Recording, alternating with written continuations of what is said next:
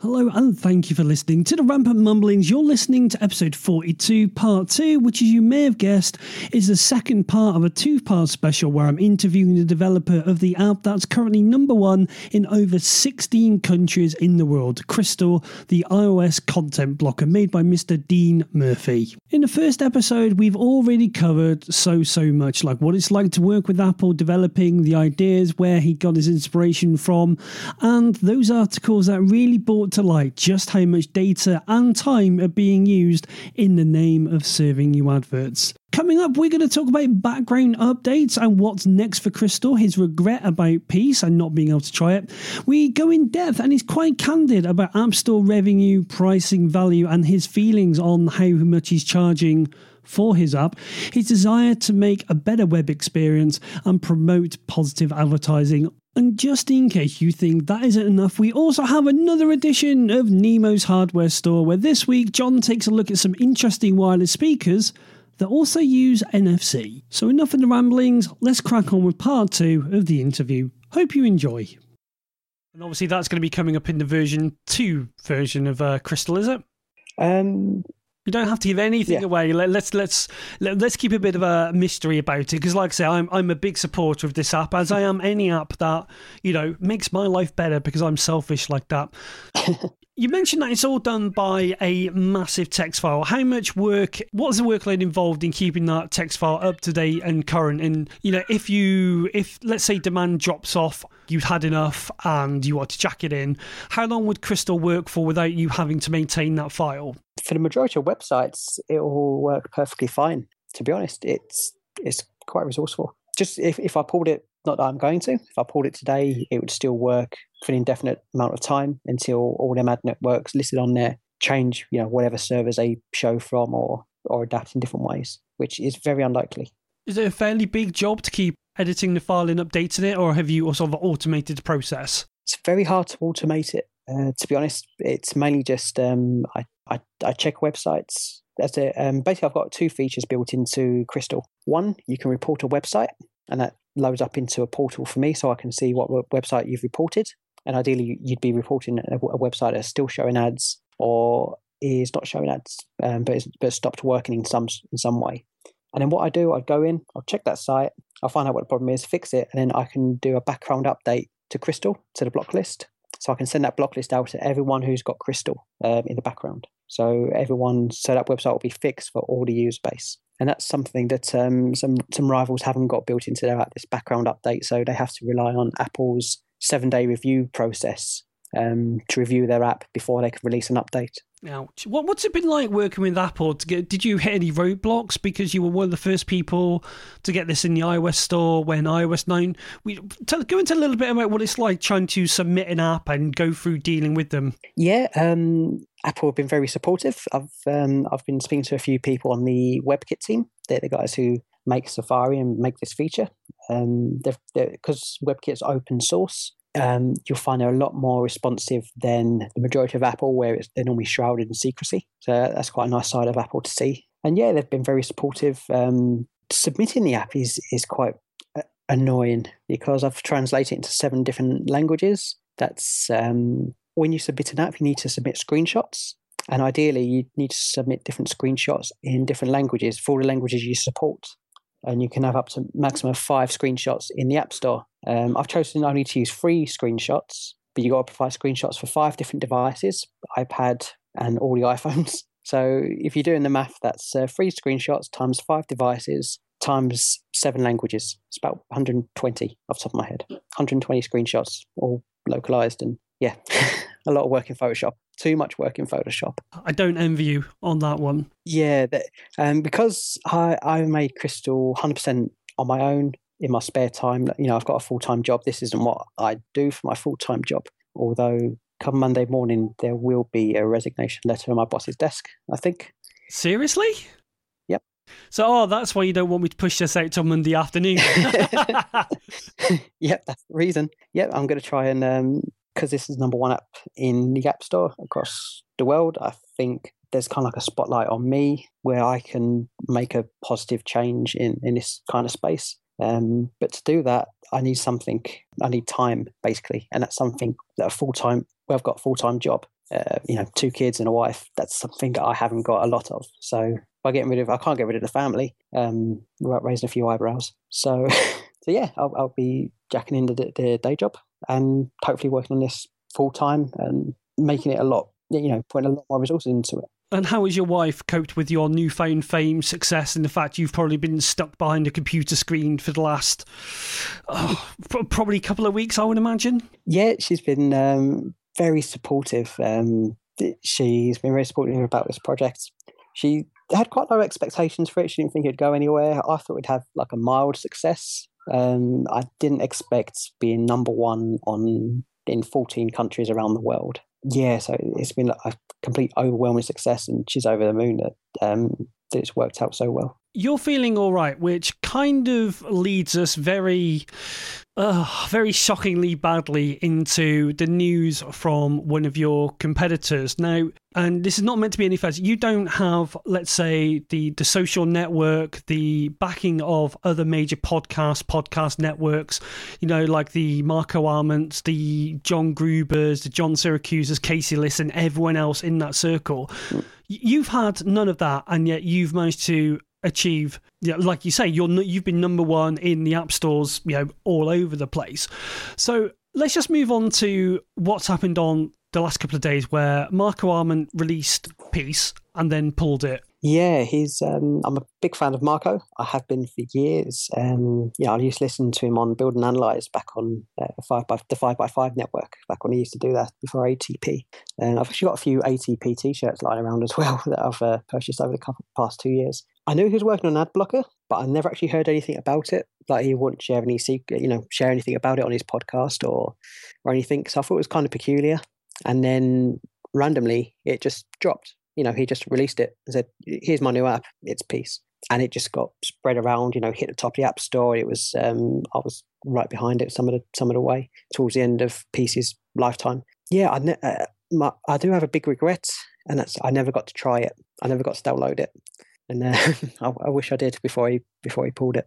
Do Do you have any regret that you're only charging uh, ninety-nine cents or seventy-nine p here in the U K? And now, obviously, he was licensing Ghostery, so obviously there's going to be a license fee there.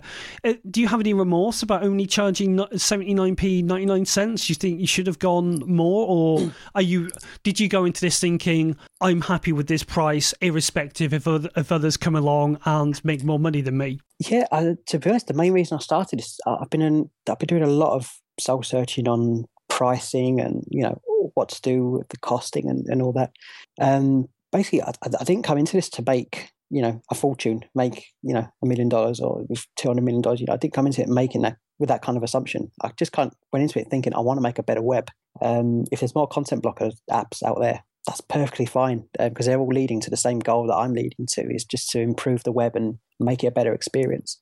Um, in regards to pricing, I wanted to make my app affordable to everyone. Um, that's the reason it's priced so cheaply. Um, and not everyone in the Western world, obviously, you know, ninety-nine cents, ninety-nine pence is like nothing for me. It's I, I won't mind spending a pound, two pound, three pound. That makes no difference.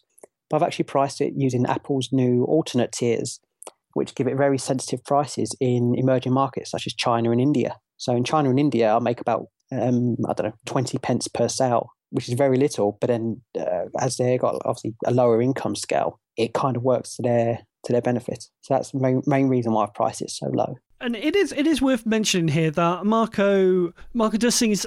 He has withdrawn in a typical, I would say, classy sort of way, because he does say on his website, even though I'm winning, I've enjoyed none of it. That's why I'm withdrawing from the market. And then two paragraphs down, he says, I suggest you use Ghostery on the desktop and one of these competitors on iOS instead, both of which are good apps and we're probably to uh, about to surpass Peace anyway. Obviously, there's a competitor. It seems I have an opinion on this, but I'm not sure if it's a valid opinion, because this the, the piece over at marco dot org seems very well written from a P R standpoint of telling you something, but not really telling you anything. And let's not forget, Marco was the yeah was quite instrumental in offline news reading with Instapaper, which pulled down articles for offline reading without and adverts. Yep. Yep, that's basically an, an ad blocker by, by proxy. It wasn't intended for that use, but that's the service it provided. Reading reading his piece uh, his his piece, his piece on peace. Knowing how Marco Marco operates in the past, like I said, I've been a big fan of him for many years. Um, I know on A T P, he's no, he's, he doesn't shy away from saying that he reads every email. He doesn't reply to every email. Um, he reads every tweet. He doesn't reply to every tweet. I can imagine with an app like Peace, you get a lot of, especially the popularity got, you'd get a lot of contact from a lot of people. And he had no support channel set up. So I, I looked on his website.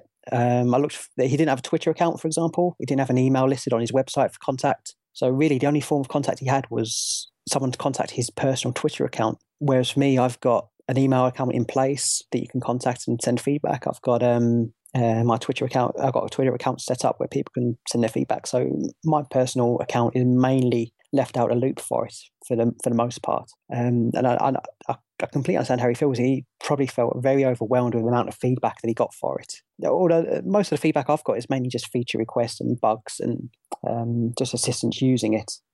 I think in a way you might benefit from not being in that that particular circle, because let's face it, when any of those like the Marco Arments, John Grubers, or the you know those sort of circles release mm. an app, they sort of do this press junket tour. So when Siracusa used to do his uh, O S X reviews, there was a big press junket tour. I'm just reading this when this seems like a horrifically, horrifically douche move by Gruber, where he said, "I think if your Safari content blocker blocks the deck by default, it's wrong. I dare you to defend it." This is coming from Gruber, who is tying in very, very deeply with the deck, and it's still an advert. And I kind of see, and I, I don't know, maybe I just feel a little bit like Gruber's, sh- you know, sh- throwing his toys out the pram, because let's face it, if you're in that circle and you have X amount of readers coming from Marco dot org, suddenly Marco releases a A, uh, an app that directly, directly impacts you there and then. And you can see, let's say, for example, you were earning three thousand pounds a week or three thousand dollars a week off your advert. And then all of a sudden, this one app comes down and you're suddenly down to one thousand. I can see why Gruber would be... would you know would say this. Like I said, if your mm. Safari content blocks a deck by default, it's wrong. I dare you to defend it. To be fair, the deck is, and this is coming from Marco dot org, so I'll read this out verbatim. Yeah. The deck is unusually well behaved for an ad provider. Its ads are small, unintrusive, non non-animated, and classy. And whilst it's loaded by a third-party JavaScript include, it doesn't it doesn't set cookies or perform any tracking. That's why I publish deck ads on the site, and why many of my friends and colleagues do. But Peace uses the Ghostery database, and Ghostery includes the deck. It's classified as advertising, even though it's far nicer than other entries in the category. It's only fair to call it advertising.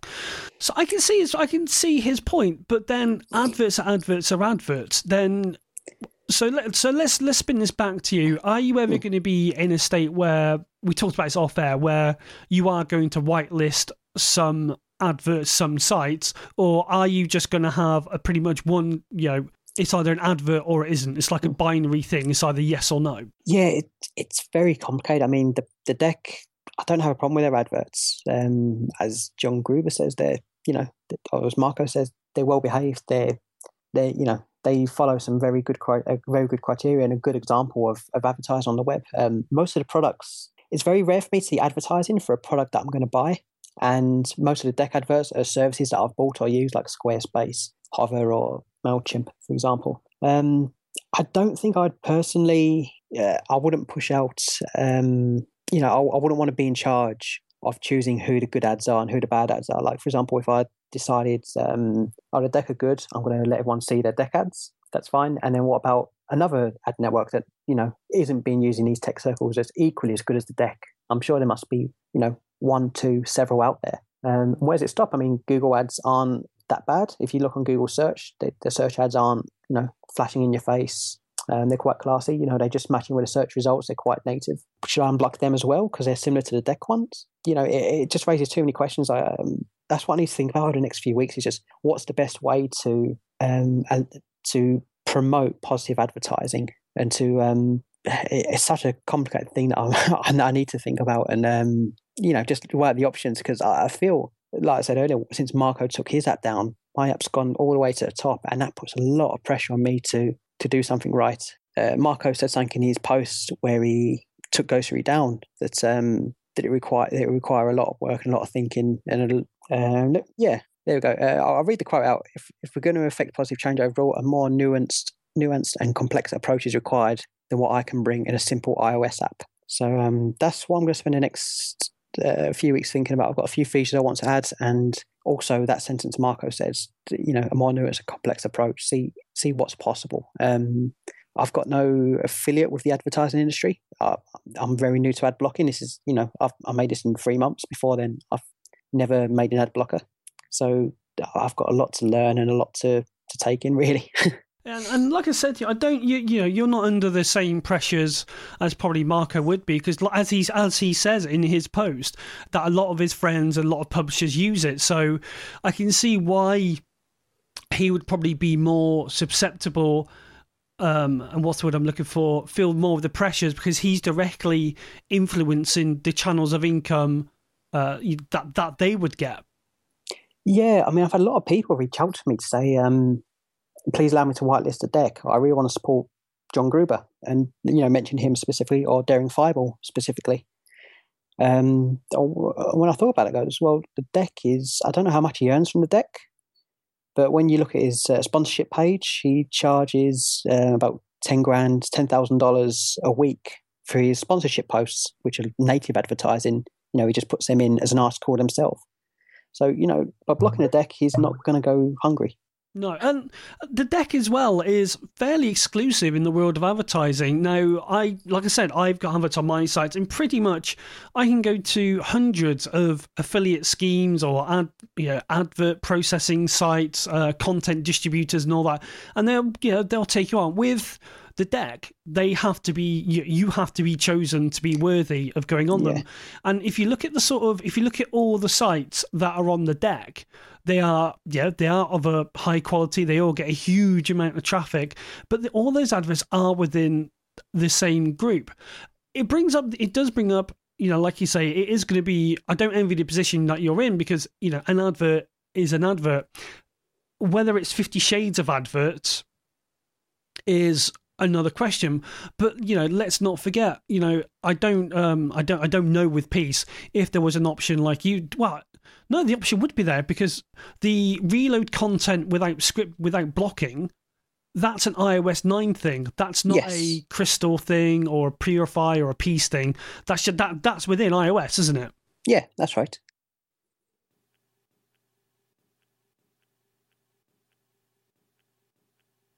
So we're going to take a moment here just to take a quick break and jump over to Nemos Hardware Store. And this week, John's reviewing a set of speakers with, it's fair to say, a bit of a difference. He's reviewing the Touchdual Boombox portable wireless speaker for smartphones, which have a rather nifty feature of not only being portable, but they use N F C as well. And John's kindly done a bit of a, an audio test just to show what sort of difference you're going to get between using, well, it's fair to say, a fairly weedy iPhone speaker versus the Touchdual Boombox. So, John, thank you very much once again for being part of the show, and it's over to you. We're back at Nemos Hardware Store, and we've got a humdinger of a portable boombox.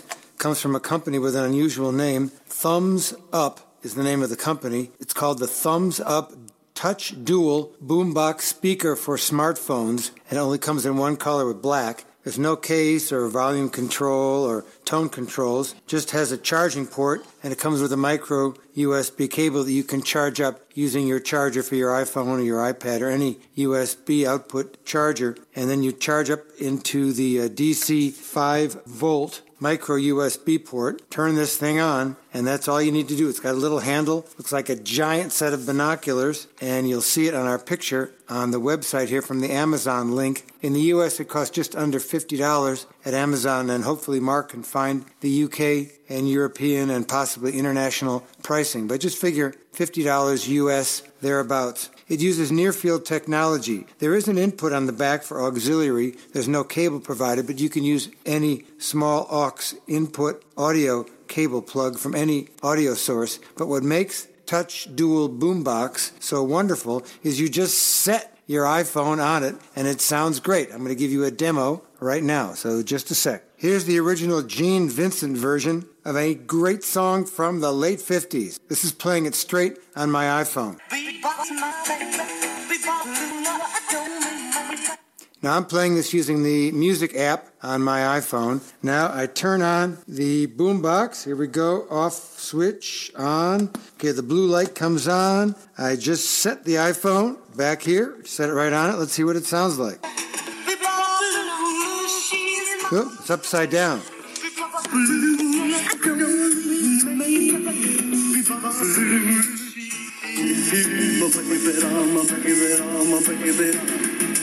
Now, obviously, this is not a video podcast, so you can't see what I'm doing, but go to the web links so you can see what this unusual dual boombox looks like and realize no longer ever again is your volume not going to be loud enough. The sound is clear. It doesn't distort. I'm very, very pleased. I'm going to use it personally. I'm going to use it when I teach, when I give presentations. I did a demo recently at the local Mac user group, and people were shocked. The sound filled the whole room just by me setting it on there.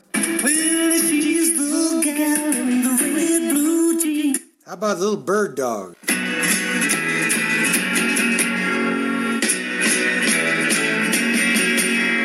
Johnny is a joker. He's a bird. He's a bird, all right. Thanks for listening to the podcast, and it's great to be here with Nemos Hardware Store. Cheers, John, and thanks once again for doing the Nemos Hardware segment for us. And of course, for those listening, you can catch John Nemo over on the my mac dot com website. And I guarantee there's probably not many other reviews you're going to get in the tech world that feature some fifties rock and roll music. You can get the Thumbs Up Touchdual Boombox Speaker for smartphones in retail packaging for forty-eight dollars and eighty-nine cents plus free shipping from Amazon in the U S. And if you're in the U K, you can get it for twenty-six pounds and three pence at the time of writing plus delivery. So let's go back to the interview, and we have a lot, lot more coming up. We finished talking about Peace. We go into a little bit of discussion why ad blocking doesn't work on the iPhone five S models, what's next for Crystal, whitelists, Safari ad blocking, and we delve just a little bit on how to potentially sideload apps into the new Apple T V. So back to the interview. Like I said, I think there's more to this article with Marco than meets the eye. I can see where he's coming from. I think it's a bit of a P R piece. Um, hopefully on the on the A T P podcast, he will go into a bit more detail. And this isn't to rag on him at all. It's, it's just like I say, I mean, let's take, for example, another thing. It's like, if you're going to release an app, it's always going to affect someone. If you release um, a podcast app, he released Overcast, but he had no qualms about entering a market full of other podcast players and catchers. And, you know, obviously releasing it for free, so he gets the market share. And then, you know, if people want to pay for it, they pay for it. And that in itself, the second you go into a market where you go into competition, you're going to affect someone's back pocket. And I find it a bit sort of odd that he would do that with Overcast. And I would be very surprised if it didn't have an effect, so much so that now Instacast is no longer being actively developed. I would challenge anyone to say that Overcast didn't play a part of that. And like we said earlier on, you know, you come onto the market and you release something like Instapaper, which, again, brings articles down for offline reading. Why? It just seems a bit ambiguous as to why all of a sudden there's this, you know, there's this conscience of crisis or this con- crisis of conscience all of a sudden. But, you know, that's just my opinion. You know, I listen to the A T P podcast. It's one of my favourite podcasts. So yeah, no, of course. Um, one, one thing I've known about Marco as well, just uh, just purely just from listening to his podcast, is he's someone who likes control. He likes to have a lot of control over what he does. He likes to have a lot of control over what he's doing. Um, I personally thought when I heard he was doing an ad blocker that he wouldn't be he wouldn't be that dedicated to create a whitelist or to or to update the whitelist regularly, because um, it's a hell of a lot of work that's involved of manually checking sites, because blocking stuff does tend to break things sometimes. So I, I didn't think he'd be that dedicated, because it's a hell of a lot of tedious work, and that's something that I know he doesn't like to do. So I, I was a bit surprised when I found out he licensed his database from Ghostery. That's a very Marco thing to do, you know, it's kind of like outsourcing. You know, he doesn't want to do all this work. Some other company's already done the work. Why not get the work off them? Uh, the only downside from that, if there's a website broken, or for example, everyone's pressuring to remove the deck, that's not his choice to make. He's using someone else's database. And if he edits that, that's not their database anymore. That's their edited database, if you get what I mean. Yeah, suddenly you're so having it, to take on a, a very manual, yeah, labour-intensive like, yeah, task. yeah, so I'm I'm using Ghostery database. Apart from the part about the deck, I'll let them in. And um, oh, this other advertising agency is just like the deck. Let's let them in too. Yeah, it's um, it's a very messy approach to it, which I think he wasn't really prepared for um, as well. Well, let's move away from that then. Let's move yeah. on to the reason why you're here is to talk about Crystal. What's coming up next? What have you got in the pipeline, apart from leaving your job on Monday morning, probably? Yep. Um, my biggest uh, request, apart from iPhone five support, I've had a lot of people email about iPhone five support, and it's just not possible to do because uh, the sixty-four bit limitation that Apple put on it is a whitelist. So you can choose to whitelist um, sites you want to support. So if you want to support John Gruber, you can whitelist Daring Fireball and anything that he's got running in the background, which to be honest isn't much at all. It's literally just the deck, and I think it's just the deck, to be honest, will will run perfectly. So that's that's my next feature. Um, it's a little bit complex than other people's whitelist because I want to have it sync through iCloud. So if you've got an iPhone and iPad, um, it will sync perfectly. And I'm also planning to work on a Safari version for O S ten because the same sort of feature is built into O S ten Safari. And by building this whitelist feature in that app, in my iOS app and the cloud syncing functionality, hopefully I'll be able to bring that over to the desktop as well. So if you whitelist a site, you'll whitelist it on all your devices at once. So you're, so the aim is to sort of like go down the is it continuity where whatever you do on your phone then reflects on your Mac. So I could have yeah. Crystal running on my Mac, and if I decide that I want to uh, sponsor, you know, sorry, not sponsor, but load up the adverts on my phone, that'll sync across. Because I mean, let's not forget here, uh, we'll probably just come into Apple News very quickly in a few minutes, that, you know, ad blocking on the desktop has been around for an absolute age, and you can't really have a show like this where you can't mention, you know, ad block for Chrome and now Safari, which has been around for absolutely ages. You know, considering how small Apple is really in the world of devices, it's just mad, isn't it, how all of a sudden all these developers are not developers all these publishers are completely up in in uproar over something that's existed for absolutely ages. Yeah,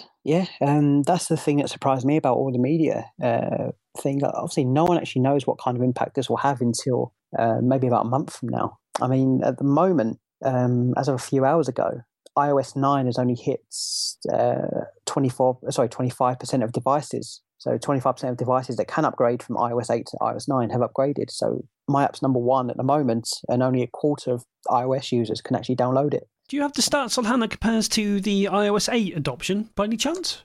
I don't, but I have heard that it's pretty much mir- it's kind of mirroring what iOS seven was getting, I believe. So similar numbers to what iOS seven was getting, which is quite good. The thing about iOS nine, it's a hell of a jump, but it's not that bad a jump, and it sounds completely stupid to say that, but once you go over to iOS nine, I was on the betas, and I've, I've had one thing I've learned, I will not be installing Beta Public one ever again.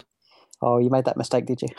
Yeah, so I was like, yes, I'm going to do this. And then I saw, like, after a couple of couple of weeks of using it, I was thinking, I sort of I want to pay the ninety-nine dollars now just to go onto the dev build to get out of this misery. I mean, L C A P was really good. Uh, and then one of the betas, so I think it was beta, f- public beta four, um, went like an absolute blinding bat on fire, and then the two beaters after that were just absolutely dog slow. Now, it, yeah, on the G M, it doesn't appear to be, you know, too you can, bad at all. You can never tell. You, you assume that the beaters are going to get better as they go on, but there, there can always be just one dodgy build that you've got for like two weeks. That is just a just a pain to work with. And that's why I keep telling everyone to have a backup. And a public service announcement, buying a small U S B drive from P C World that's one terabyte made by a El Cheapo brand and doing a backup on that, that's not really a backup. That's something waiting to fail. Uh, not that I had to deal with that this week at all. So, right, so we're running on to one hour thirty. So let's just go very, very quickly into the into Apple News. Have you used the app at all? Apple News. Um, yes, I've used it. Um, it crashes quite a lot, so I stopped using it. Fortunately for me, touch wood, on my iPhone six, that's dying slowly. It was funny, this morning only one speaker worked, now both headphones work, and I know it's not the headphones that tested them. Anyway, Apple News. It's pretty much like if you were to open up Safari, go into bookmark view, and then every article you read is in reader view. Yeah. Pretty much, it's it's very clean. I love how they display the articles. Um, it's just uh, some of it's a little bit off to me. Like I was reading like a, a very techie post. Um, I don't know about something about Apple. I can't remember. So Apple in a car, and then it just recommended to me um, uh, I think it was a Mashable article about uh, a birthday cake going and getting drunk, just like this Instagram slideshow of this birthday cake just drinking beer over the course of a night. You know, I thought, well, so why is that related? What's that got to do with it?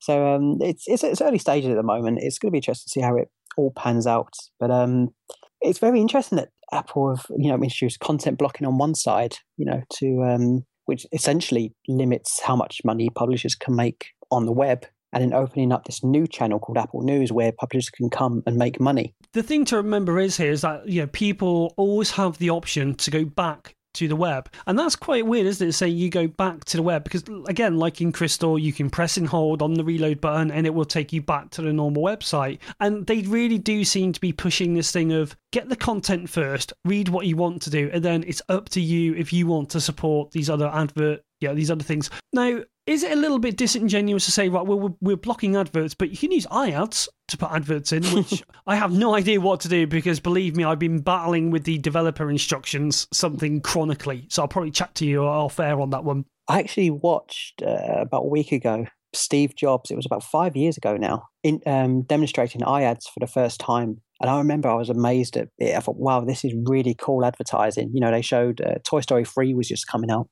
And like, there's a Toy Story three banner. You tap on it. There's a game in there. You get free download. You can download a wallpaper for your phone. You can watch a trailer. All from Tedbait. It's just such a great interactive ad. And then they had like a Nike slideshow where you can customize your shoes, add them to your cart, and then press another button and it will just take you into the web page with your order. You know, such cool, innovative, innovative adverts. And that was five years ago. Nothing has actually come out of iAds that was like that. You know, the te- technology is there, it's there, and there's no one's using it. Everyone's just using it just to, you know, show some junk.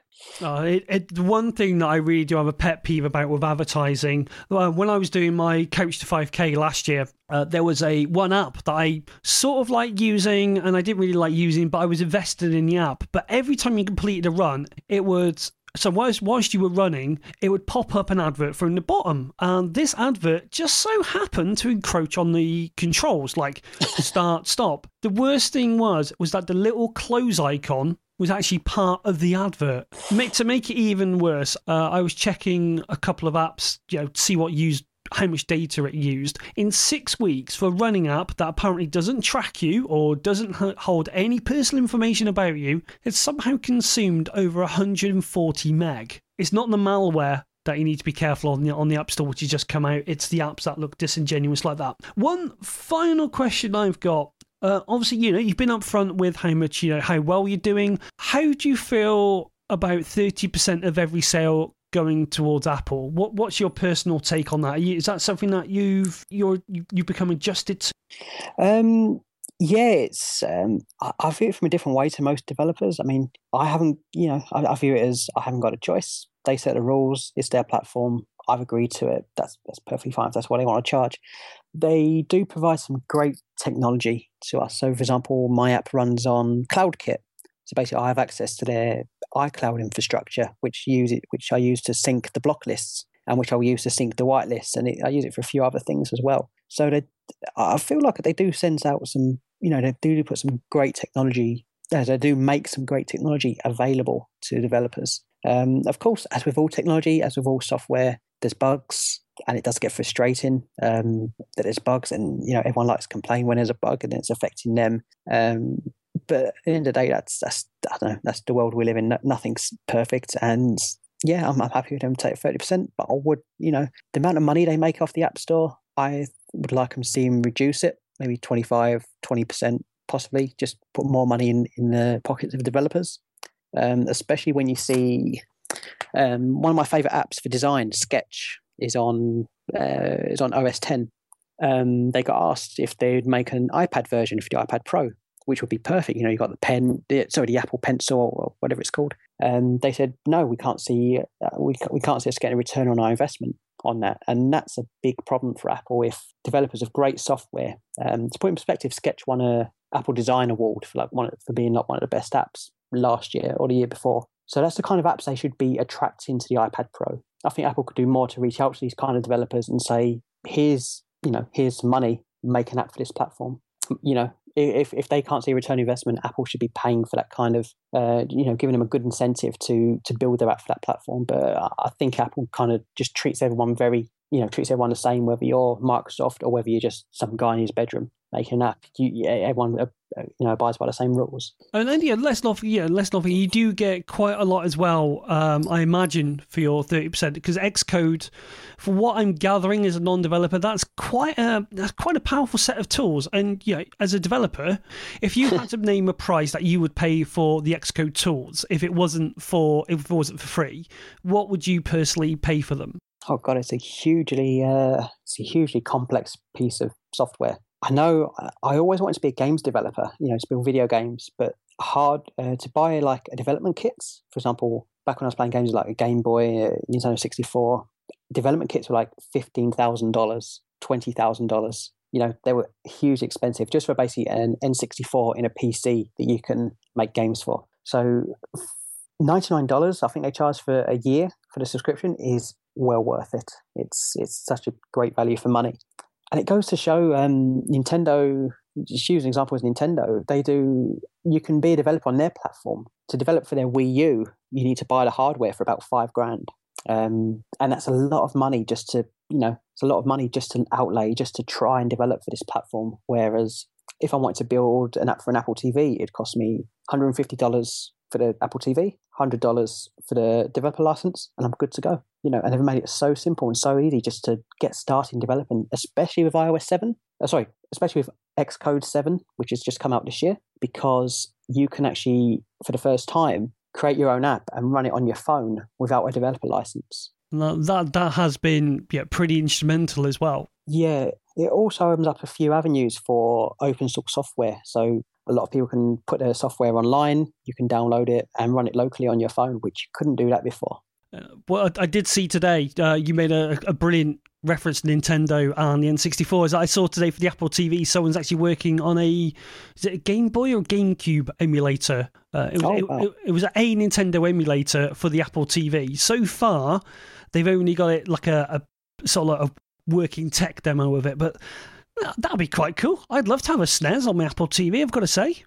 Yeah, definitely. Um, if that, if the, if sorry, if the Apple T V works the same as the iPhone, obviously I doubt Apple will ever let that into the App Store, um, at least on purpose. So if the Apple T V works the same as what the iPhone does in Xcode seven, you could just plug your Apple T V into your Mac, run it, uh, sorry, compile it yourself once you download it, and you're good to go, which is a, quite a good way of working around it. I'm not sure if there's any other technical limitations, if there's like a time limit or something that's on it, but um, it's, it's really great just to encourage people to start developing on their devices without having um, any budget, really. Yeah, and of course, everyone's looking forward to Plex, hopefully coming on to the Apple T V. I've never tried Plex, but I'm looking forward to trying it. I've heard so many good things about it. It is. Once you try it, it's like, this is what I want. It's, uh, it, it really is fantastic. Really is. Well, I think that is good. We're one hour thirty in, so I think we've sort of covered a bit. Would you be amenable, if anyone's got any questions or they want you to answer something on the podcast, are you all right if we say, right, send a Twitter to at Ocean Speed, or your Twitter's at underscore Crystal Apps? Yeah. Yeah, uh, you might be best off uh, contacting me directly um, at Crafty Dino. That's probably the best place. So if you want to email Dino or myself any questions, if you're up for it, Dino, I'd like you to come back on the show. We can sort of go over a few more, because we have covered quite a lot in this last hour and a half. It'd be good to sort of, you know, do a, a, a follow-up session. It'd be good to catch up with you again to see how the development's going, hear about life, what on the App Store, the ups and downs. Uh, so if you're up for that, that'd be good. Yeah, yeah, anytime. Plug yourself. How can we find you? What's your website, your Twitter, your Facebook, your Google, your Bebo, your MySpace, and anything else that you want to plug? go, f- yeah, go for it. Oh God, don't don't find my Bebo account, please. that's, uh, that's hidden somewhere, somewhere very special. Um, yeah, um, you can find me at, like I said earlier, at Crafty Dino. Um, I'm not really that crafty. Uh, don't let the name fool you. Um, my website address is at uh, no, it's not at, is it? It's murphy apps dot co. And Crystal App can be found um, at crystal app dot co. and I'll have all of these in the show notes. Well, Dean, I know it's a Saturday. Probably not many people can say, oh, what did you do on a Saturday night? Well, I did an interview on a little-known podcast, so thank you very, very much for coming on the show. I can appreciate just how busy you are because, you know, the internet has been going blazes, you know, about Crystal, and, you know, obviously, thank you very, very much for coming on the show. You'll be able to get in contact with Dino. I'll put everything in the show notes so you'll know how to get hold of us. You can get hold of me via Twitter at Ocean Speed, or follow me on essential mac dot co dot u k. And of course, you've been listening to the Rampant Mumblings. So until next time, I've really hoped you enjoyed the special edition. And don't forget, you can support the show simply by going on to iTunes and leaving us a review, rating, or both.